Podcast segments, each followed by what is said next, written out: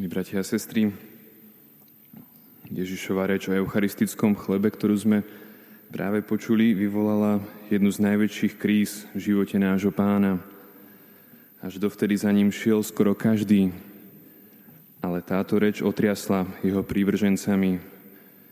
A nemôžeme sa čudovať, že v kresťanstve vzniklo také množstvo siekt, ak sa dnes každý sám rozhoduje, či príjma iba určitú časť Kristovej pravdy, alebo ju príjme celú.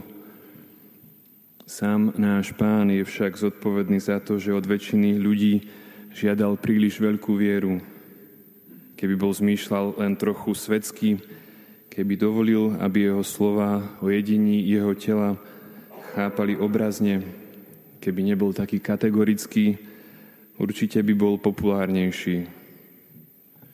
Keď rozmnožil chleby a ryby, ľudí príjemne prekvapil. Keď im naplnil žalúdky, uspokojil tiež ich zmysel pre sociálnu spravodlivosť.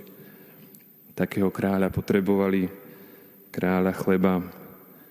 Ako by sa pýtali, čo viac môže dať náboženstvo človeku, ak nie sociálne zabezpečenie. Davy ľudí sa ho snažili prinútiť, aby sa stal ich kráľom. To chcel nakoniec aj Satan. Naplniť žalúdky, premeniť kamene na chlieb a slúbiť prosperitu. A toto je aj životný cieľ väčšiny smrteľníkov.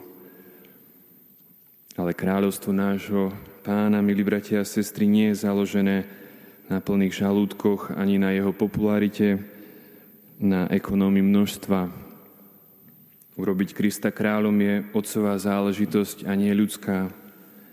A jeho kráľovstvo bude kráľovstvom srdc a duší, nie kráľovstvom tráviaceho traktu. Ako blízko boli vtedy zástupy k spáse. Oni chceli život, on im ho chcel dať. Rozdiel bol však v ich predstave života. Kristovi išlo o ten väčší život, kto je tento chlieb, bude žiť na veky, vravel im. Táto vôľa nášho pána však, milí bratia a sestry, predpokladá, že jeho učeníci väčší život milujú, že naň myslia a túžia po ňom. Ak to tak nie je, k čomu by boli všetky prostriedky na jeho dosiahnutie?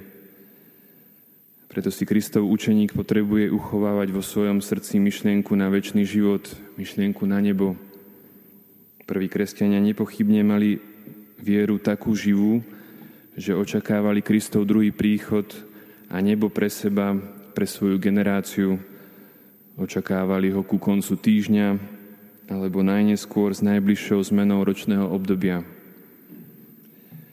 Večný život a Eucharistia, milí bratia a sestry, Eucharistia ako pokrm na dosiahnutie väčšného života, tieto dve veci neodmysliteľne patria k sebe – poznávacie znamenie katolíka, ako píše ctihodný arcibiskup Fulton Sheen, je ochota hľadať božstvo v dieťati v jasliach a vidieť Krista v podobe chleba a vína na oltári.